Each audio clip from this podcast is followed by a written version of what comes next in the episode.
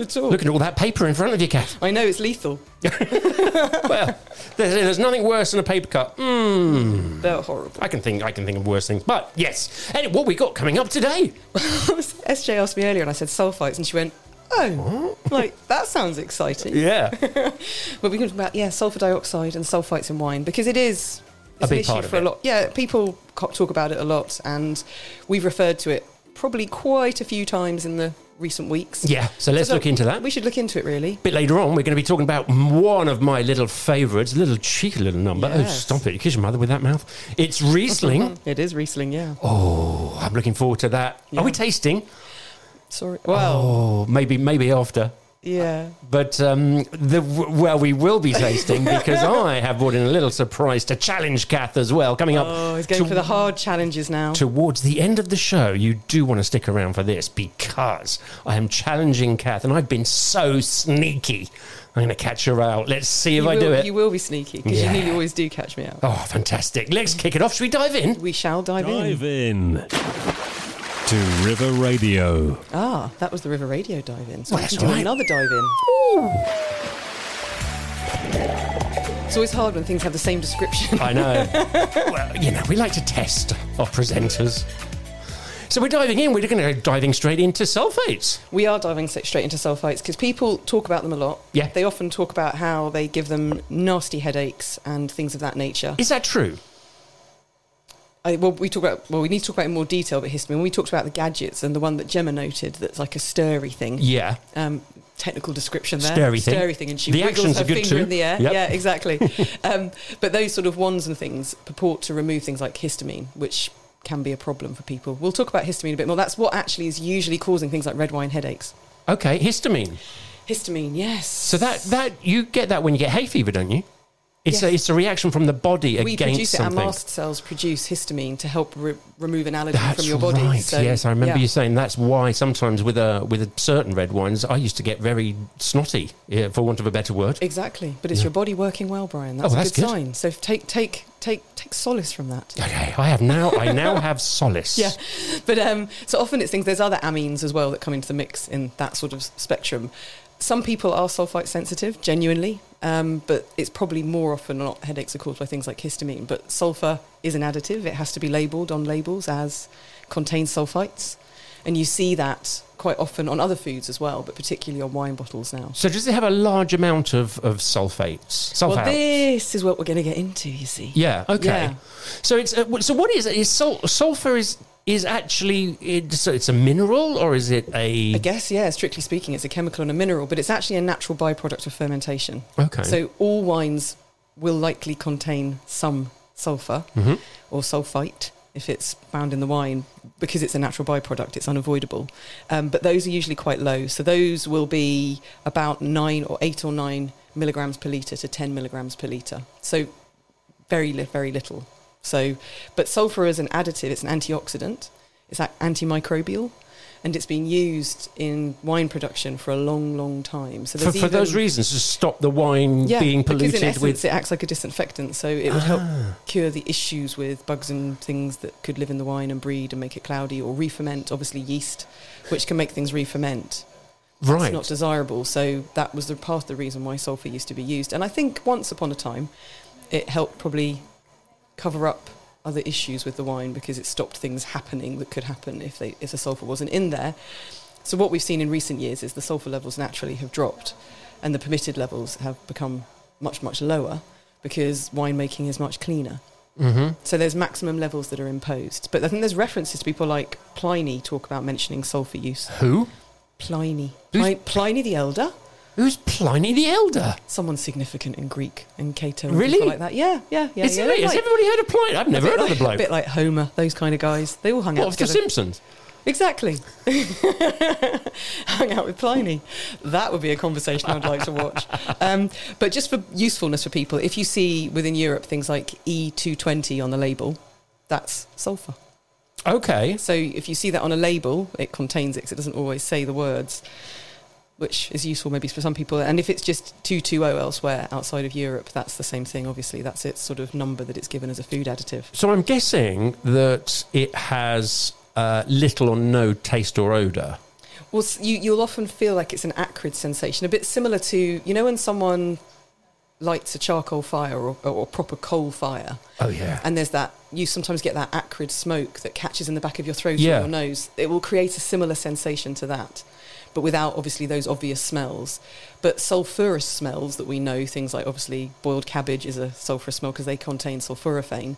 Those sort of aromas you used to get more commonly in wines when lots and lots of sulfur used to be used. Okay. So it, it can have an odour, but very often you just pick it up as sort of an acrid kind of sensation in the back of your nose or back of your throat. Okay. And sorry, 100 million questions as That's always. right. Um, an organic wine then would have it or wouldn't have it? We'll get onto that, but yes, Oh. they have different limits. Ah, okay. And that's fairly recent legislation that, that means that they have different limits. Yeah. So, in essence, if, if you suffer from asthma, Yeah. then there's a likelihood that you would potentially be more affected by sulfur. But my husband suffers from asthma and it's purely anecdotal. Never seen him bothered ever. Not with the wine. and he seems to be able to consume just about anything because even beer can will have sulfur and things in it. So you know, Ah. He, never seems to have a problem. But I guess it depends on the person. And if you do have a sensitivity, I think you just have to avoid it. But you'd usually know because we'll get onto this in a little bit. Actually, the things that sulfur's in. So, in essence, as we said before, sulfur is purposely used, purposely used by winemakers to help protect the wine, and it can be used at different stages in the winemaking process, from picking the grapes when things like potassium metabisulfite are put in a powder on the grapes to prevent oxidation when they're harvested if they're split, Okay. um, which is why hand harvesting often is regarded as superior because if you're putting them carefully into boxes and they're not being squashed or being broken prior to reaching the winery, then they're less likely to oxidize. Therefore, there's less, less need to use a sulfur product. Sure. Um, but I suppose in the beginning of the 20th century, people would happily whack in up to 500 milligrams per litre of sulfur. And into sort of the 70s, 60s, and 70s, winemaking hygiene and the technology that we were using started to improve drastically. And so those levels started to come down. But the main reason was to prevent re-fermentation. And there was probably more of a trend for slightly sweeter styles of wine back then than there is now. So what happened is in the 90s, the EU created maximum limits for total sulfur. And they said 250 milligrams per litre but those were further brought down. And so nowadays, in red wines, it's 150 milligrams per litre is the maximum that can be Yeah, used. that, that seems quite a lot. um, yep, 200 for whites Right. and rosés, yeah. Um, 235 for sparkling wines, and 250 um, for sweeter styles of wines. And then if they're very, very sweet, they can obviously have more because it prevents re-fermentation. But you, but you said that generally there's between eight. That's natural. That's what Oh, occurs naturally. naturally. Oh, I yes. see. And so then it's winemaker choice. Now these are maximums that are put in place, and they're lower for um, for organic wines. So it comes down to 100 grams per litre, milligrams per litre for reds, 150 milligrams per litre for whites, and rosés. So they're naturally lower, and it's part of organic production. You adhere to that. But most winemakers, if they're making their wines well, they don't necessarily add anything close to the upper limits No. because the wine's cleaner doesn't require it. Are there any alternatives to sulfur, or is it just that you can use to disinfect, for want of a better word, the? Um, the well, there's people who don't use it, who don't put added sulfur in, and that falls under the moniker really these days of what's called the natural wine movement. Um, and we'll we'll look at that one week. I keep saying I avoid that one because it's quite a contentious topic for a lot of people. is it? Um, but there is, if people want to know, so if people want to know how much sulfur they're drinking, there is actually a really useful resource. There's a fellow master of wine called Isabelle Legeron, Mhm. and she runs an annual, or she was running an annual wine fair that was in the UK in London, um, in New York, and various other places as well. I mean, it was a proper big wine fair, and it was called Raw Wine. And the idea was everyone there was presenting wines that fell more or less under this this natural wine umbrella to promote it. But she put in a limit for the sulfur levels the wines can have. So she said up to 70 milligrams per litre, regardless. So by putting that in place, she controls it all. And on her website, which is Raw Wine, every wine that's been shown is listed and it tells you the sulfur level for that wine in that vintage. Okay. So why is that contentious? It seems like again, it's a good thing to be able to produce good Okay, so- wine with less additives. So you might have noticed that um, some of the wines had different upper levels. So we have less sulfur maximums for a red wine than we do for a white wine and a rosé, and they're the obvious ones to look at. And there's reason for that. And so if you have a red wine, you have some antioxidant properties present in your wine. So you've got things like anthocyanins and polyphenols. So the color, colouring compounds and the tannins have antioxidant properties. So in theory, a red wine then requires less sulfur dioxide to be added to it at any point in or after the winemaking process. A white wine, in theory, doesn't have those, or very rarely, and certainly won't have as many because it's obviously a white wine. It's not fermented on its skins. And a sweet wine obviously has sugar present, so it requires potentially more sulfur to prevent any rogue yeast causing it to re-ferment and giving you a fizzy wine. So you're getting a wine that's a completely different style to what you were expecting. Mhm. So if you're making a natural wine and you're using less sulfur or no sulfurs being added, you need to either make sure that your winemaking process is incredibly clean because it's not just re-fermentation that it prevents. Any bacterial spoilage or protein, you know, particularly bacterial issues are held at bay and prevented because it's acting like it's not just an antioxidant, it's got the microbial, antimicrobial properties as well. So, in essence, you need to have more. So, if you want to make a white wine, for example, with no sulfur, very often they're skin contact wines, and stylistically, they are completely different to a white wine that you probably be familiar with. Right. Yeah. Okay. But it sounds it sounds to me like it's it's a good thing if they have to work harder and they have to have stricter or, or Yeah. more skillful winemaking to to to do it without sulfur. Then that's that's a wine I want, isn't it?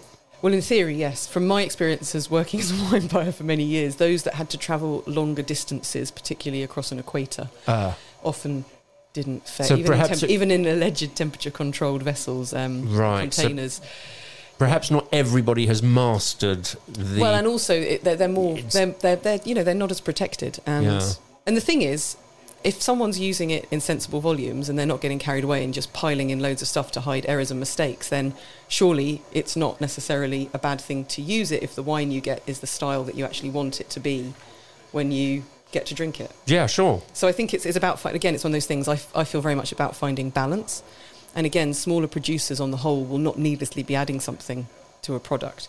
So, what would you say is the, in your Mm. opinion, and that's all it is, I know, um, is a good level of sulfates then? What, if I was a bit concerned about that, maybe I do have asthma, and Yeah. it's, uh, what, what, what would be um, your opinion? Should I be looking for on those levels? I think there's lots of really good wines that do sit at the limit that Isabel put in place. There's some really good wines, and below it, there are some people that naturally just don't need to. I would say probably veer towards reds because they're more likely to be lower in, in sulfur. Um, and I would probably, but it's hard to say because you often don't know. I mean, I, I regularly ask producers for what we call fiche technique. So the winemaking and the, the background, the viticulture for the grapes. And it's funny, you get so much detail on oak usage, percentage of third fill barrels. You get information on your acidity, and they break it down between tartaric and everything else, you know, the malolactic, everything, soil types, all detail. And it's really hard sometimes. You have to say, well, what's the sulfur? Because they all know what the sulfur is Yeah. because it has become almost contentious and in a way it, it doesn't necessarily need to be contentious um, you asked before about alternatives Yeah. weirdly um, they're looking there are experiments being run with glutathione. There we go another technical word. So glutathione is a tripeptide and it's an amino acid. We, we create it in our bodies. We create it in our liver. It's our master detoxifier in the human body. Really? and it's a tripeptide made up of three different um, i think it's oh glycine cysteine and one other amino Oh, acid. I think you're going a bit too far into it now, yeah, Kathy, but basically, it's a, it, it, it, but plants also create it as an antioxidant. So they're looking at maybe whether that could be used um, instead of sulfur. But the big issue as well with sulfur is it's often used to clean barrels to make barrels and things hygienic. Um, because you don't want to be putting things that could oxidize, like peroxide, to clean a barrel. Um, steam people use, and people who are really diligent, they clean their barrels with steam as well. But I think in the EU, I think only sulfur and steam are possibly permitted for barrel cleaning. So it is a complex topic, and I can understand why it then becomes contentious, but I don't think it should ever be labelled as a villain because it does serve a purpose. And to put it into context, we could run through things that you come across every day that probably have more sulphur than a bottle of wine. So, really, anything in a plastic tub or anything covered with cellophane that you buy will probably be dosed with SO2. Oh. Yeah. So, canned and frozen fruit and vegetables can be treated with SO2. And Right. it won't necessarily be labelled. Um, all fruit and vegetable juices No. yeah, well, if you think, and a good example, oh, dried Oh, yeah. dried fruits, so apricots, raisins, even coconut. So you know when you get apricots that are brown and you get apricots that are bright orange, Yeah. The difference is the brown ones, which are usually organic, have no sulfur. So the packaging and the dosing of the sulfur to keep the other ones orange, it's the use of sulfur dioxide. Well, well, well. Yeah. So sort of jams, jellies, preserves, they can have it as well. Goodness. I mean, Mm. any, you, you, the first thing you mentioned there was um, anything covered in plastic or cellophane. Yeah, so often like, even bag, much- bags of salad. Any, yeah. Everything then. Any pre-packed fruit. Yeah. Pretty much everything. Yes, if you think, if you, you chop an apple up, how Yeah. quickly does it go brown? It goes brown pretty quick. Yeah, exactly. And you often have to squeeze lemon juice on or something to prevent it because. Or just eat it your- quickly. Or just eat it quickly, yeah. But if you're preparing it in advance, and yet you can buy pre prepared fruit. That's and it- chopped and, and it's not gone brown. Oh, God, yeah. I should have. I should have known. Yeah, so that's the thing. So there's often more sulfur or sulfites possibly present in those things than there is in a bottle of wine. And would you know sort of the levels compared to a bottle of wine? So if we say oh, an average bottle of wine might be, I'm just guessing, Let's but a hundred. Yeah, I don't know. It's Because they mm, don't put it on the packaging. do No, they? they don't. Ooh, No. The naughty little. So useful things as well. So the, the E numbers we said is E220 if you want to look out for it. Yeah. Um, but things like sodium sulfite, sodium bisulfite, sodium metabisulfite, potassium bisulfite, potassium metabisulfite, and sulfur dioxide are all terminology that could be used that basically result in the same thing. Yeah, yeah, yeah. So we've got leftover from um, Sam and SJ's show here Yeah. a bag of, well, monster size hoops, hula hoops. yeah. They're probably covered in the stuff. I don't know if they would be. Would they be? Because do they need to preserve them like that? Because they're sort of. I think they've probably got a sell. What's the use by date on them? Because usually it's things with. Mind you, I suppose pickles and relishes and ketchups can have them, and Hold on, I, I'm rustling now because I'm looking at the ingredients just out of yeah, interest. beer and cider as well. Hmm. Yeah. So what, what can we have that's totally sort of naturally produced without any of this additive business going on? You have to grow it yourself, don't you? Yeah, basically. she said helpfully. Yeah. Yeah, So, basically. so there you go. That, that's why then we are looking at um, Yeah. the, the Breisky and Kath winery in my garden. Yeah. Ice wine still on the table, but you know. So I I don't think it's a bad thing, and I don't think it should be demonised. There- There's worse things out there that we come across on a daily basis that could probably do us more harm Sure. than a little bit of sulphur. And also, some people claim it's good. So if you think about it, people encourage people to eat leafy greens and things that are, that contain sulphur compounds as well. So, you know, I Yeah. don't know. I think too much of anything that's added to something isn't good. But if it's kept minimal and it's controlled, then I, I think it's okay. So, okay, I've got a couple of questions then before on. we go to our first track and um, head towards menu matching, which is Riesling. Oh, stick around for that. Um, first question is um, Do you think then that this business of the high sulfates is headache, hangover? Because I'll be honest, sometimes there has been certain bottles, and I can I know a, a certain type of white wine Yeah. that I just keep. It is a Sauvignon Blanc as well, um, and I keep away from it because it I gives you a know that's going to give me a headache. It could be a combination of that, and it could be higher in histamine because of the way it's being produced. But also, it could be to do with alcohol level because if you drink too much of something that doesn't agree with you necessarily, and it's got ethanol in it, it forms a low level forms of inflammation in your body, which is Oh. why we feel crappy after we drink stuff like that. Right. Okay. Yeah, Um, depletes your glutathione, ironically. oh, oh, yeah. maybe we should have glutathione with those You can get it, tablets. and ironically, yes, if you get glutathione as a supplement and you mix it with water, it often smells sulphurous, which I think is ironic. Ironic.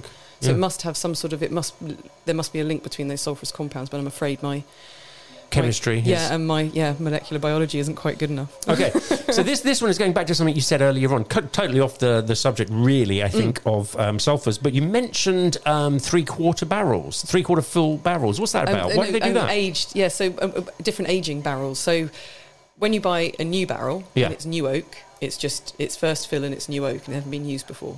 But if you reuse that barrel the next year, they'll call it second fill. oh, And then Oh, so third, third fill, fill. Fourth fill, fifth fill, sixth fill. Yeah. Oh, so okay. they'll often break all that down for you in a in a fiche technique. how many fills do you get out of a barrel? as many as you like. So, I mean, there's some big old massive casks in places that have been going for ever. Smaller barriques usually have a lifespan. People don't use them beyond, partly for hygiene reasons because it gets harder and harder to keep them clean. But some they go on a long time. Long, long time. Well, well, well. Yeah, there we depends go. on what you're trying to do. In the Third of barrel, wine fourth barrel. There you go. Yeah. See, if you really want to impress somebody at a dinner party when they pour you a glass of wine, I'd just say go, this is 50% new oak, 50% second fill. yes. Oh, now we're getting the terminology which will really blow people's minds. Yeah, this is definitely a third fill. What? Yeah. Just just a hint of oak. It's Just adding a little bit of a condiment, a bit of complexity. No, we sound like we know what we're talking about using that sort of language. Fantastic. Right, so what's the first song of today's show? It's very tenuous. Yeah. Blinding lights. I like it.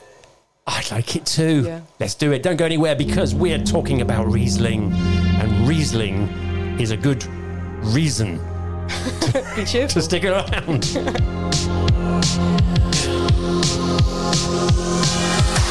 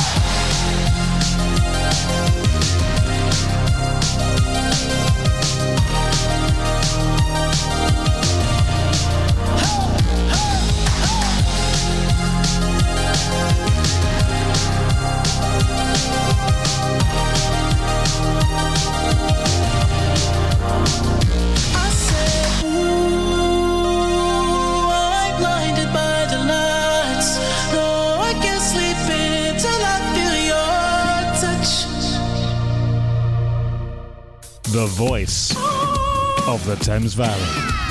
River Radio. I think I like it. Uh, you give one quick twitch and the thing is done. Oh, there you go. That one, always. Always tickles my fancy. exactly. There we go. exactly. Lovely. So um, we are um, menu matching, aren't we? No, we're not. We're um, No, go, we're off not, the we're, beaten not, tracking. we're, we're not allowed to tempt ourselves. Although I have to say, having these hula hoops in front of us today, they're literally, you turn them around us, they're facing me. yeah. Yeah. When I first walked in, I thought the smell was something completely different. It wasn't pleasant. No, I wondered what it was when I walked Yeah, in, and then I, yeah. they pointed out what it was, and I was okay. Okay, yeah. Well, didn't, they didn't say that, but I put two and two together yes. As well. Yes, Yeah. Yes. Well, I was a bit more. Marinating in our roast. What, uh, what flavour is it? Roast beef? Yeah. Hula hoops. You've directed That's them at not me. right. Is it- That's what they are, aren't they? Yeah, it is. It is. But uh, it's not right that we've got them. So um, let's um, let's go off the beaten track. We are going off the beaten track. So imagine walking down a little cobbled little street. tune. little cobbled street in in Alsace, Alsace. Alsacian, even. Alsace is so beautiful. Yeah. Really pretty, yeah. Oh, we're there now. There's a coolness in the air, Yeah, but still the sun's out. yeah. Vineyards, beautiful sort of slightly Germanic houses on cobbled streets leading down to slopes with vineyards on in the Vosges Mountains. Oh, a. Frenchman rides past on a bicycle. Bonjour. We're nailing the stereotypes today. We're nailing them, Brian. and a German with lederhosen is dancing. In the distance in the Rhine. Okay, so now we've done all those stereotypes. Um, we are actually talking about Riesling. We're and, talking and about Do you Riesling, know what? I don't know why I'm so excited about this, but it is it is one of those wines that I do. My ears pick up, or, or I just get a little bit when somebody goes, oh, offers me a Riesling. It's like, oh Even even above a Sauvignon Blanc. Uh, Do you know what? I, saw, I had a, an Albarino the other day. I Ooh. didn't know that you were also a Riesling fan. Yeah. But sorry, you hadn't. I'm just digressing because I was just so pleased to hear that. But what was your Albarino? Uh, what was it? Oh, I couldn't tell you. It was just an Albarino. It was nice. it was nice, but you enjoyed it. That's the most important thing Yeah. with all wine is that you actually enjoy it. Yes, I didn't have very much. Had less, not more. Less, not more. Exactly. There we well, go. that's the other thing with sulfites. Just, just, just to circle back quickly, it's my advice is yeah, drink less. Yeah. then you probably won't be affected as badly. Well, that's right. Yeah. and drink better because I think probably things that are produced on a larger scale. Mm-hmm. Yeah. Yep. Yep. Yep. I do- will, uh, I don't think there's any large scale production of natural wines. So I suppose this, that, yeah, Yeah. they sit at opposite ends of a spectrum. Do you know what? I, I came up with my own. Although I uh, could be wrong. If I'm wrong, someone tell me. My, well, uh, yeah, but I came up with my own sort. I don't know if it's an analogy or a little thing saying that um, if if you have like a small boutique winemaker, it's like going to uh, you know a really small little French restaurant. It could be a Michelin star. It could be lovely. Yeah. Or if you go for a you know a big uh, the one with the creek. I think Jacob had something to do with it. Yes. Um, and various wines along that. It's kind of like you're going to McDonald's. Yeah. I mean, there's nothing wrong with that. If you enjoy that once in a while, go for it. Fill Go your boots. it, But it's not, you know, for the connoisseur. But also, I think you get a story. So you don't even have to be a connoisseur. I don't think. If you, No. you know, you real people. Yeah. Yeah. They're really vested in what they do. They love what they do. They want to communicate about it to you and make something that will bring you joy. And I think that's always quite nice. It is. Go to the Yeah. cellar door like we were talking about last Yeah. uh, last week. Yeah, those cellar doors. yes. Oh. Exactly. So okay, so we are um, in slightly cooler regions because we're Yes, we're white yes. and Germany And spring, springs yeah. to mind. Um, so um, so what what do we need to know about a Riesling then? Well, I suppose your headlines. It's an aromatic white grape variety. Yeah. Yeah, that's quite a simple one. They believe that it originated around the Rhine, um, or at least near the Mosel in Germany, because that's where most of it's actually produced, even in Germany. Um, but also, you'll find it in lots of other places. It has a bit of a murky history. Oh, does it? Yeah, because oh, it's not tell me. entirely clear. it's one of those things where you're trying to get to the bottom of it, you're like, really? But um, the first mentions of it, the first recorded mentions date back to the 1400s, so 1435. Um, they were mentioned that some Riesling vines were sold to a German count. I couldn't find out who sold them to the German count. But yeah, so that's sort of when it was first noticed that they were made, and they became very important then. So they were then recommended to be the, the Archbishop of Trier, which is not far from the Mosel. Um, he wanted all green grapes that were planted to be Riesling. And Oh. he decreed that in sort of the 1780s. Crikey, he he liked it then. Yeah. So obviously to just improve wine quality. obviously He obviously wanted to ensure that any, anyone gave him something to drink, he'd want to drink it. Yeah. Wow. I suppose maybe that's throwing your weight around in a way that's Good plan. exactly a good plan. but um, in the 1850s, fun fact, it was more sought after than things like Champagne and Bordeaux and Burgundy, Oh wow. to the extent that it was the most Riesling, particularly the sweet Riesling styles, were the most, because they were really the only styles made then, most sought after wines in the world and served at all the royal tables. Is that right? Yeah, So that was the 1850s, and, and Yeah, so how's and- it how's it sort of bared up over the years? Then is it still pretty badly. Yeah, because I was going to say yeah, it's, a real underdog now. It seems to be off the well, off the beaten track. yeah, it, well, exactly. Look at you. Brilliant. See what I did there? Quite impressed. Yeah, yeah. No, basically, yeah, it's become very unpopular. There was a, it's like all these things. There's an enormous rise in popularity of something often, and then it tails off. So, particularly things like Liebfraumilch, so and Hock, Black Tower Blue Nun, those Yeah, sort of things, Blue- which I aren't usually Riesling. They're usually made with Müller-Thurgau, but they sort of what people started to associate with German wine, and obviously Riesling, and it sort of tarred with the same brush. And as the popularity waned and other things came in, it, it fell off a cliff. But Where- in terms of quality and price, some of the best wines. Yeah. Oh my god, they're delicious. Whatever happened to Blue Nun? Still going. Is it? I think even fairly recently, it was probably still in the top 20 brands sold in the UK. So oh, I have a theory that there's lots of closet Blue Nun and Lieb fans. so they've got their friends round for dinner. You know, they're cracking open their swanky champagne. They drink some really nice Bordeaux. They've taken the time to decant it, and they Yeah. finally get everyone out the door. They're like, "Quick, get the Black Tower and Blue Nun out." Why not, eh? Yeah, Good Although wines, one you we a- enjoy. we had a staff tasting sort of party thing, and everyone had to bring bottles. And one of my colleagues at the time, we all tasted everything blind, brought a wine that actually wasn't that bad. All of us were like, pretty old, but it's all right." Turned out to be old Blue Nun from the Mm. Well, nineties. Was it really? Yeah. Goodness. Okay. So So, what, what can we expect then with our Riesling then on the nose? What are we looking at? So on the nose, usually common characteristics are citrus, stone fruit, white flowers, and you ready for this? Mm-hmm. Petrol or kerosene. yeah, I've heard. I heard Mm. that before. Petrol kerosene doesn't sort of spring to mind as something you'd want to be drinking, but um, I suppose it's a And I think combination. it sometimes puts people off, especially it's usually when it's older. Um, for German Rieslings and things grown in cooler climates, that kerosene, petroly character starts to come with evolution and age. Or it seems to appear slightly earlier in wines that come from the New World, and there's a suggestion that it could be to do with the ripening of the, the terpenes and the monoterpenes in the grape skins.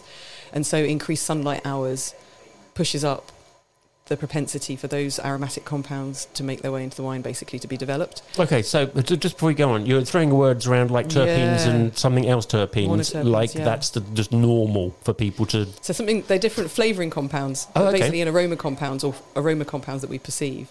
Right. So things like pyrazines, which you get in Sauvignon Blanc, create that sort of gooseberry grassy, gooseberry grass grassy asparagus character Okay. and bell pepper character, and so yeah, terpenes and things, and they're all this little compounds. Yeah, yeah, yeah. But but actually, um, although that doesn't sound particularly attractive, it's, yeah. combined with those other things in a It's- it's fresh delicious. sort of Yes. light So way. you would expect that high acidity as well with Riesling. Riesling's a high acidity grape variety. yeah. and it ripens late so that you, you can go through a growing season that maybe doesn't always perform the way you want it to. But it does benefit from having some sunlight to push its ripeness on. Yeah. Um, yeah, and it, it makes these really fresh, juicy wines really juicy because they have this lovely tangy acidity. Okay, so um, on on the palate then, so we we're getting the same sort of things. We're getting the light um, citrusy, Yeah, so again some where it's fro- flowery. Yeah, things. exactly. Florals, citruses. Depends where you are as well as to what you get. So particularly, I think for me, one of the markers for things like Clare Valley Riesling from Australia was Oh, an yeah. amazing lime juice character. Like really, there's a sense of purity and clarity to the wines. Uh, do you know what? I'm I'm pretty sure I've been to the Clare Valley. Is that near Barossa? Yes, you go a bit further north. They have the Adelaide Hills, Adelaide which is, has Hills a real. German Yeah. influence. yeah, and then there. you go up into the Clare. Yeah, yeah. Oh, lovely. Yeah, and they make amazing, amazing Rieslings. But you also get Riesling made in places like um, Oregon and Washington State make amazing Riesling in America, but also some brilliant ones in California. Even Really? there's the Wirz Riesling, which is made by the Bedrock Wine Company, which might have been in one of my subscription packs this month. Might have packed a few of those bottles today. Oh, hello. Just drop that in. Absolutely delicious. And the Yeah. guy who owns the vineyard has the most crazy handlebar moustache. Okay.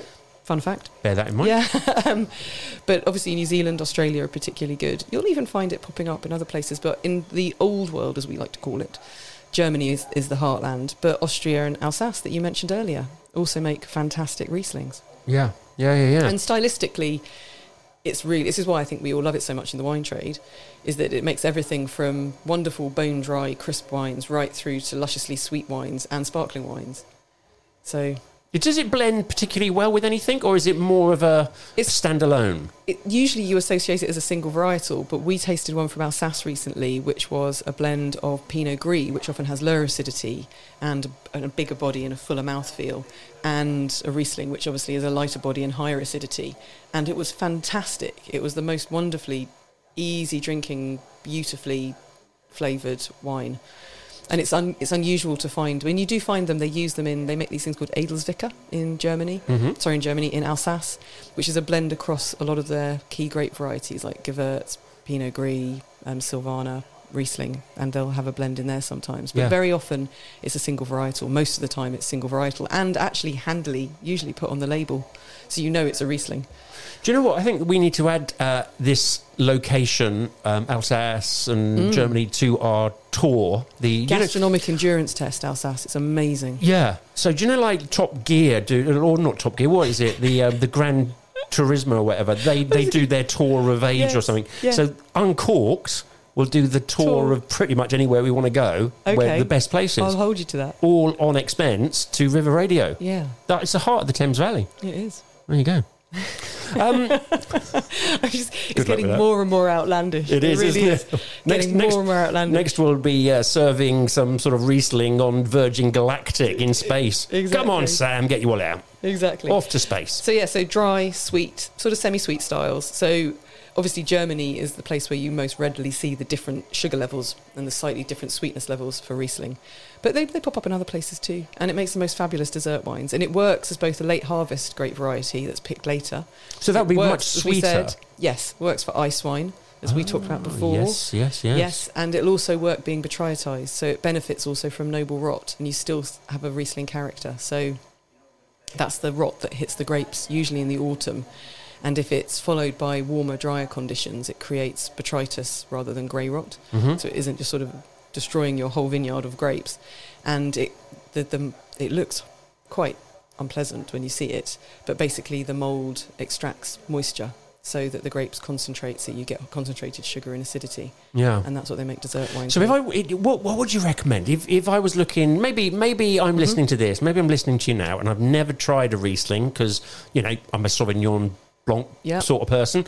Um, have you got a couple that you think? Oh, if you're going to try a Riesling, go for that one. Yeah, I think if you want to try dry styles, genuinely Austria and Germany are brilliant. Yeah. So if you head into Austria anywhere from the Kamptal, the Wachau, or Wagram, and elsewhere, but particularly those three regions make amazing, um, yeah, cremes, Kremstal, those wines. So people like Bründlmayer, but even Vinea Wachau, which is um, also Domain Wachau, all those places. There's loads of smaller growers as well, like Emmerich Knoll, who make phenomenal, phenomenal Rieslings. But I'm listening to this. I'm sat in Windsor right now. you say? Let me I'm think. sat in Reading. I'm If thinking you want I'm to try a classic one, Yeah. you can buy in the supermarket. Dr. Which? Loosen. Dr. Loosen. Yeah, German Riesling.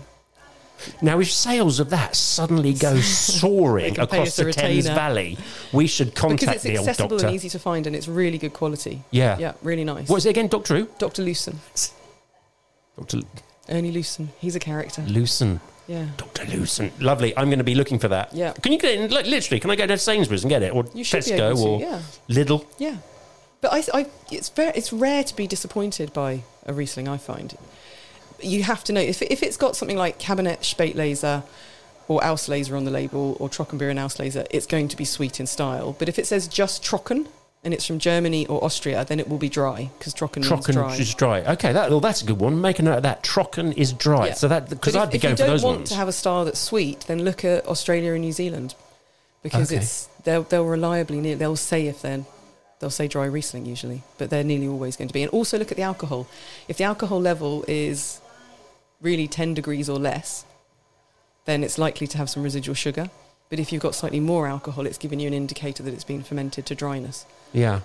Okay. So that's the other thing you can look at. We spoke about soils before and stuff. Yes. Does Riesling lend its hand, or does it prefer a certain type of Love soil? slate. Slate. Yeah. There you go. Blue slate, particularly if you're in the Mosel. How about But, that? uh, but there's some slates that are full of fossils, so the different sorts of slate will impact the flavour, and some are sort of you can see um, strata in them that's that's oxidised because there's iron present and they're quite ferric. Um, but you can also get different colours of slate. But yeah, it seems to like blue slate a lot, Well, and it acts like a giant radiator, which helps with the ripening because the the slate heats up in the sun. Yeah, yeah, yeah. Okay, Mm, interesting. And they, Mm. and then this is something that I don't think I've tried that much. Is the sparkling Riesling? Yeah, Sekt. It's not hugely available over here. No. But yeah, certainly Germany, Austria, lots and lots of Sekt. And it can be made as a traditional method, but often it's made in the same way that Prosecco is made. So I'd never really heard of, of Sekt before. It's S E K T, Yes. and that's Sekt. that's basically a sparkling white wine. That Yeah. it's called prosecco or or, or it's there, but yeah, it's or whatever. the Germanic region's name Sparkly for sort of, stuff. Yeah. lovely. I might, And it's not always made with Riesling, but often it is. Yeah. Could is there um is there, is there a website we could go to and look for all these interesting sites of wines, or or would it be, you know, I don't know, maybe we go to um, grape and something. Grape and nectar. Well, yeah, we, Grape and we- nectar, we Grape and nectar's that? wonderful. Obviously, I'm massively biased, Yeah. but we're more we, we do more offers and subscriptions. But Okay. if people want advice Yeah. And help finding wines, we're good at doing that as well. 'cause Yeah, we yeah. do lots of consultancy Do you- for people. Do you rate these these sort of things like Virgin Wines or Laithwaite's or all these sort of places? Do, you, do they or are they just actually still there? You're getting your Jacobs Creek at a bit of a discount. You might as well just go to the supermarket because I kind of like going off and finding these little. Yeah, I think I, I'm I'm all for supporting sort of small merchants. I think Yeah. any small wine shop makes me excited, and I want to go in and have an explore and see what they've got. Sure. And you can speak to people who love wine, and they'll always have tasted something or have tasting samples that you can experience and taste and try before you buy. And I love that. Yeah. But I also think anyone, to a certain extent, who makes wine accessible for people so they can find it and enjoy stuff, it's it can be good. Yeah, that is the difference. It is I mean, I, I'm I know I'm biased towards this because I live in Cookham, but the the there's the, the butcher's wine Yeah. cellar down there, Exactly. and and Paul there is yeah. I'd go in and I say, do you know what, Paul? I fancy something like this. That. And he goes, oh, do you know what? Have a have a little taste of that, Brian. See what you think. Yeah. And it's nice because you get a little taste, and it's like mm, I, he gave him a little taste of something the other day, and I was oh goodness, no, I can't. Oh, no, yuck. Exactly. Um, and I was thinking, oh, I'm glad I didn't spend seven pounds on a glass for that. Exactly. But actually, um, the vast majority of the time, well, every time I go in, But I do think, yes, support your local. We've got, Yeah. grape expectations just over the road here Oh, in yeah, that's Marlow. right, yeah. and you'll see them everywhere now. They're popping up. So, in a way, the benefit of larger entities, both supermarkets selling wine and larger mail order companies like Laithwaites, is that they, they both serve a function. But without those big things existing, the other side of the coin doesn't appear, which is the small merchants who specialise, and they're all over the country. And you can order online from lots of them as well and find just interesting, fun wines. Yeah. And they've usually got information. But if they're local to you and you can physically walk in and they get to know you, they get to know what you like when they get something in there. It's, it's that whole thing. It's like if you get to know your butcher or you get to know your Yeah. greengrocer, you just, all the things that you, they get something new in that they think you'll enjoy, you get the heads up. that's right. It's Were we talking? relationship. yeah, we were talking about um, somewhere in Nettlebed, uh, just outside of Henley on Thames, weren't we? The Cheese place. The cheese place. Nettlebed Do- cheese, yeah. yeah. Witheridge, my favourite cheese, I think, at the moment. Do you know what? I think it's um, Simon Williams. Is um, I Mm. know Simon, who is in upstairs, downstairs. He's on the Archers. Actually, he's on one of the main characters in the Archers. I think it's his niece or his daughter who runs Yeah. that place. Amazing cheeses. Yeah. Oh, And there you there's, go. there's the whole country. We've got a country full of amazing stuff that Yeah. needs supporting. so why why would you local go to the massive, great, big if you places when you can go to these artisan little and they're passionate, passionate people as well. Oh, yeah. I know what I'm going to be doing as soon as the show's over. What? Going to a little artisan place somewhere. Buy some food and drink. Yeah. Sounds Cheese. perfect. Yeah. Okay. um, well, listen, we still to come. We are going to look and investigate what goes well with Riesling We in our menu match. So, if you're planning on trying a Riesling, then you want to stick around to find out some of that cuisine and food. And, And, also, I fear the challenge Kath is, is truly horrific. It's in front of me now. is what we have been waiting for. This is one of the biggest challenge caths that has ever taken place. Oh, God. And I am confident that I'm going to catch her out this week. We're going to find out. Do not Worryingly, go anywhere. I'm anywhere. quite confident you are as well. That's all coming up right after this.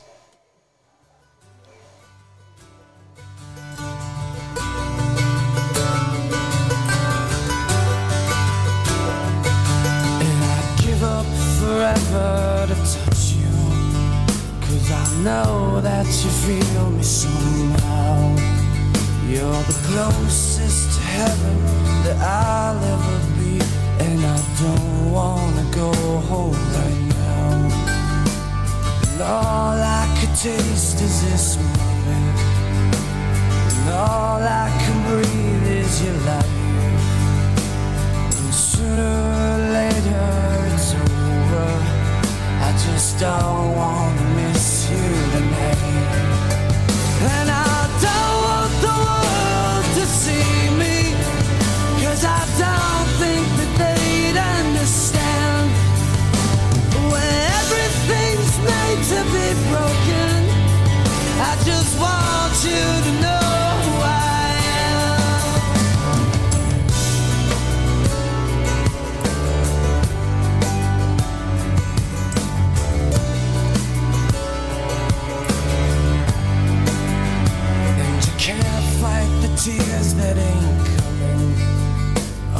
Moment of truth in your lies.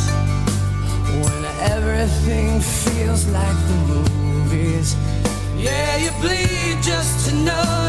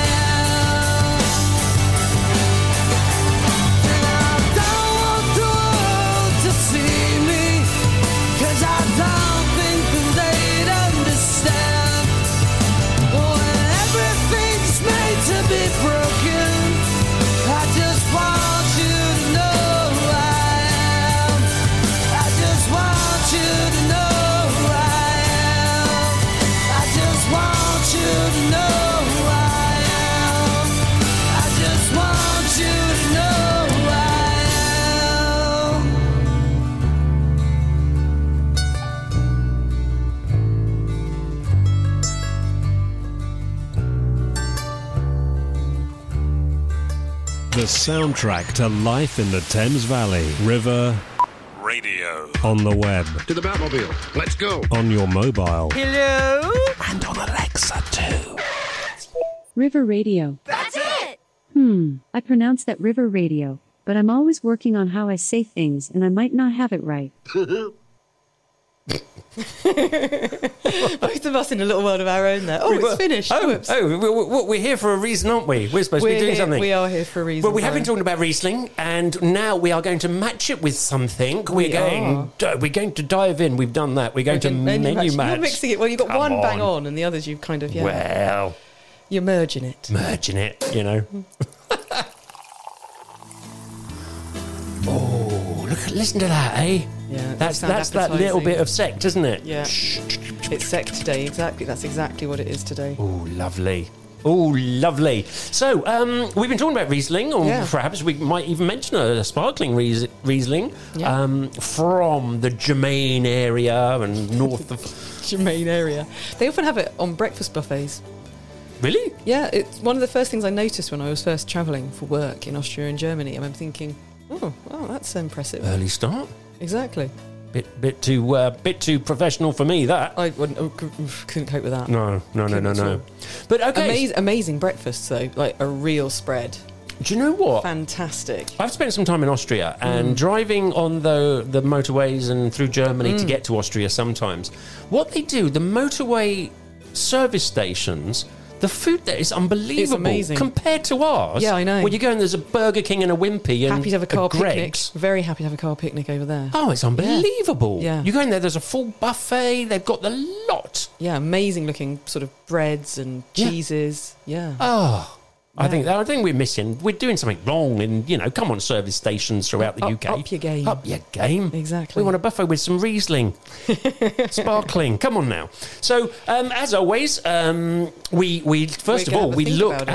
at we look at the the area these things come from. So. Germ- traditionally Germany and as- Bratwurst and sauerkraut. well, there we go. Oh, what's the, Done. what's the next item? Right, off we go.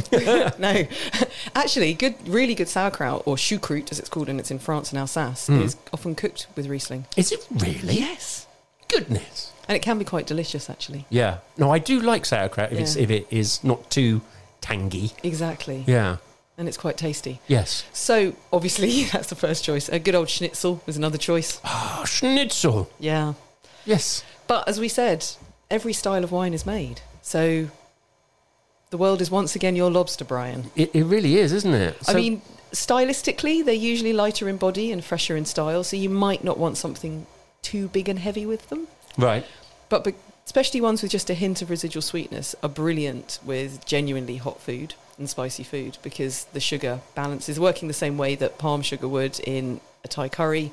It helps balance out the heat and it works really nicely. So Because because one of the only sort of wines that, well, I don't know if it's the only one, it's one of the ones that I heard of um, a, a little while ago was the Gewürztraminer. Yeah. was, oh, that's what you have with um, either Chinese or spicy curry. food. Yeah, because it's curries. spicy, and it often feels that. See, Gewürz is much lower in alcohol, um, mu- much lower in acid than Riesling, and often has higher alcohol levels. So, but those two things together often make it feel like it's sweet, even if there's only a small amount of residual sh- sugar, because Ah. it magnifies that sense. Right. Um, and it's naturally a really spicy, great variety. So you've got characteristics like ginger in it. As one of the classic tasting notes of the Gewürz. We should maybe do a deep dive into Gewürz. Maybe we should. Maybe we should. I just like saying. Gewürz. Exactly. Gewürz, yeah. oh, you're going to get us into trouble. You really are. well, we played football the other night, you know. Know, we've got- you're just a we've got to- free for all now. Oh yes, Absolute free for all. We've got to make the most of it. No, we love we love our friends over in Germany and Austria. I've got Yeah. very very deep good friends in uh, in those places, and um, and they and you know what we mock because we love.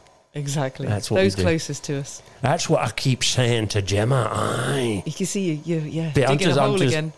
Big trouble. Yeah. Always. There you go. I get used to it. But yeah, food wise, so obviously your curries from Thai to Chinese and things, if you don't fancy Gewürz, which is more of a Marmite wine, I think, possibly for a lot of people. yeah. It's quite extreme in character, particularly from Alsace sometimes. Mm-hmm. So some people just don't like it. They find it too hedonistic, too floral, sort of rose petals and lychees and things, whereas a Riesling can be a bit more subtle. So good Sekt, so sparkling. If it's dry, amazing with your seafood. Good with things like linguine, anything like that, it'll work nicely with. Great with vegetables as well, but also good aperitif. Oh. Dry styles of Riesling work more or less across the board as well. Yeah. You can try them with all sorts of things, but so from white meats. Slightly sweet Rieslings are really good with cheeses. In fact, it's one of the most diverse cheese wines you can find. So Every week it's cheese, isn't it? Every you week know my obsession with cheese is nearly as serious as my obsession with wine. it's no hope. Well, qu- quick question. I, I probably or asked you possibly this. even my obsession with gelato, because that's my latest obsession. Oh right. Yeah. Okay. I'll bear that in mind. Um, ju- just, uh, you've probably answered this before, but what's the ideal temperature for? i- Is all white wine got a more or less the same, or, or do you need to vary it and think about it? yeah. Oh, come on then, Riesling. Where what are we looking at there? Oh Cold, God, gonna cold. think, no, I don't think it should be fridge temperature, but maybe it can be a little bit colder. So if you think you bring it out the fridge, it's probably about five degrees. Okay. I would say between six, seven, and ten degrees. So you might want to bring it out the fridge half an hour before you drink it. Yeah, Something like so, that? Yeah, and you probably it can be very cold and work. And if it's for, if it's a sweeter style, that coldness will in a way temper the sweetness. It won't feel as, Yeah. um, but it will bring out more of the acidity potentially if it's a dry style. So just sometimes a little bit of air and a little bit of warmth lets it all open up, and you get the aromas because it is an aromatic variety. You don't want them too dumbed down. Yeah, yeah, yeah. Do you know what? I, I- I- it's the same every week with this Mm. show. I sit here thinking, right, I just, it's, I don't know what's happening with the weather at the moment. I'm going to go home now, sit in the garden Yeah. on the patio, and have a Sekt. Um, yeah, exactly. With- with- which crisps are you going to go for, Brian? well, I might just take some of these um, beef monsters. I don't think it's going to go well with beef, is it? I, I don't think that a, that a beef hula hoop is the match made in heaven on the crisp front. Yeah. But, I But- do think that you you could go for a nice nice stir fry this evening and have a glass of Riesling with it. Could be. Or I'm tempted by a Wiener Schnitzel. Oh, schnitzels are great. Fantastic. Fantastic. So, um, do you know what? You're trying to put it off. I am. You're trying to string it out, but this is the moment that the whole of the Thames Valley has been waiting for because it is time now to challenge Kath.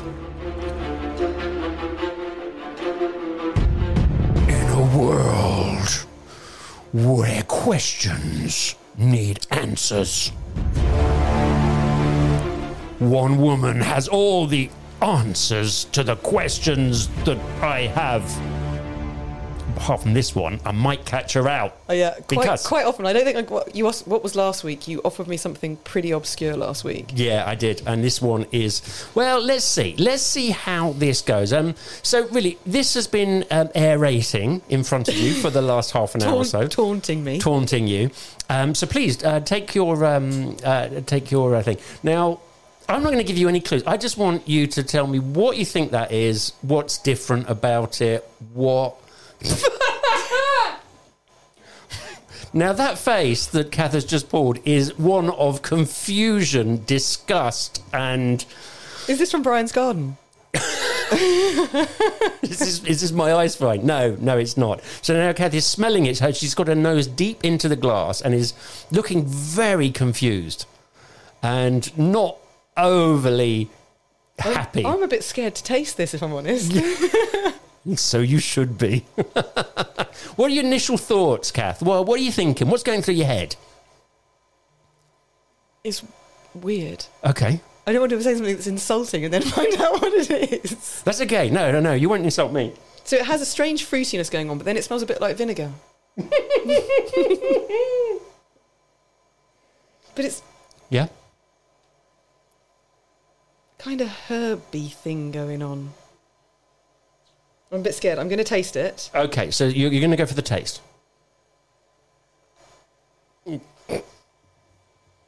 That's not a good reaction. In fact, it's almost like you're gonna you need a spittoon for that, don't you? Wowzers. That's like This is this is that's available. got no alcohol, has it? Unbelievable! You're right. It's alcohol alcohol free. That's why I've got that face. Oh my goodness! I thought you'd never get that, and you got it straight away. That's what you get with a master of wine. There you go. Oh, you've you've beaten me. I was so But confident. that's really phenolic. what does that mean? Like the tannins. It's like the tannins. Yeah. Well, yeah, well, I think they try and cover up the fact that there's no crisp or alcoholness in it by overloading it with other stuff, I guess. So, what are your thoughts then? Yay or nay? Would you go for that? Nay. No, no, I'd, I'd probably just go for a glass of Ribena. It'd be I'd much say, nicer. I'd say, yeah, get yourself a glass of Ribena or just have a glass of water if you want hydrating. so, what were you getting from it? Was there anything, at any point, did you think, yeah, that does. It's weird because it feels kind of lacking. okay. And you realise that even in a light style of wine, so for the listeners, it's actually red. Yes. Oh, yeah, that, that's a good, feels good quite thing. phenolic, yeah. yeah. That you, yeah, you feel that, that even a light style of wine, the presence of the alcohol seems to round it out a bit more and support everything else in it. So they've taken that away and everything else is just sticking out a bit. The acidity and the phenolics, Right. the tannins are like a little bit scary. Okay. Yes. So not not not your favourite um, wine, but actually, I, I am totally impressed that you you got that so quick. That that is just. So is it made from a grape that we would recognise? I don't know. Let's have a look. It's got a pretty well, yeah. mm. I was going to say quite a nice label, but the huge alcohol free on the top is quite. Scary.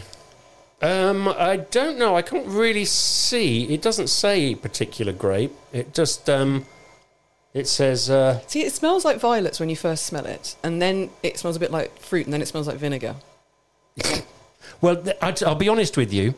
Um, the reason it's you open. opened it, thought, "Oh, this is awful. I'll leave it for a week." No, it, it wasn't me. It, it was actually on Tuesday.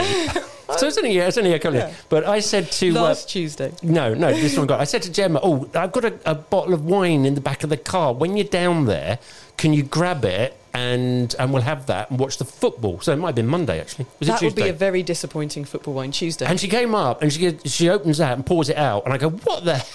That's why it's half empty." Um, and I go, "Oh no, that was for Challenge Kath. We're not supposed to drink it. It's dreadful." Right? I love that. That's awesome. Thank you so much for treating me, Brian. you can have it with a beef uh, hula hoop if you like, just to finish it off. Um, apparently, you can still get drunk with non-alcoholic wine and stuff because there is a placebo effect. Can you believe that? Don't go anywhere because that is pretty much the end of today's show. Show, it is. Coming up a bit later on, listen, tonight at 6 to 9, Annabelle Knight, star of uh, things like This Morning, of Yep. Big Brother's Bit on the Side. She is hosting um, her shows on sex and relationships, and tonight it's going to get frisky because she's talking about DOMs. yeah. I don't, I don't know why Dom is frisky. No, no, no, domination, I think. If we, if, if anyone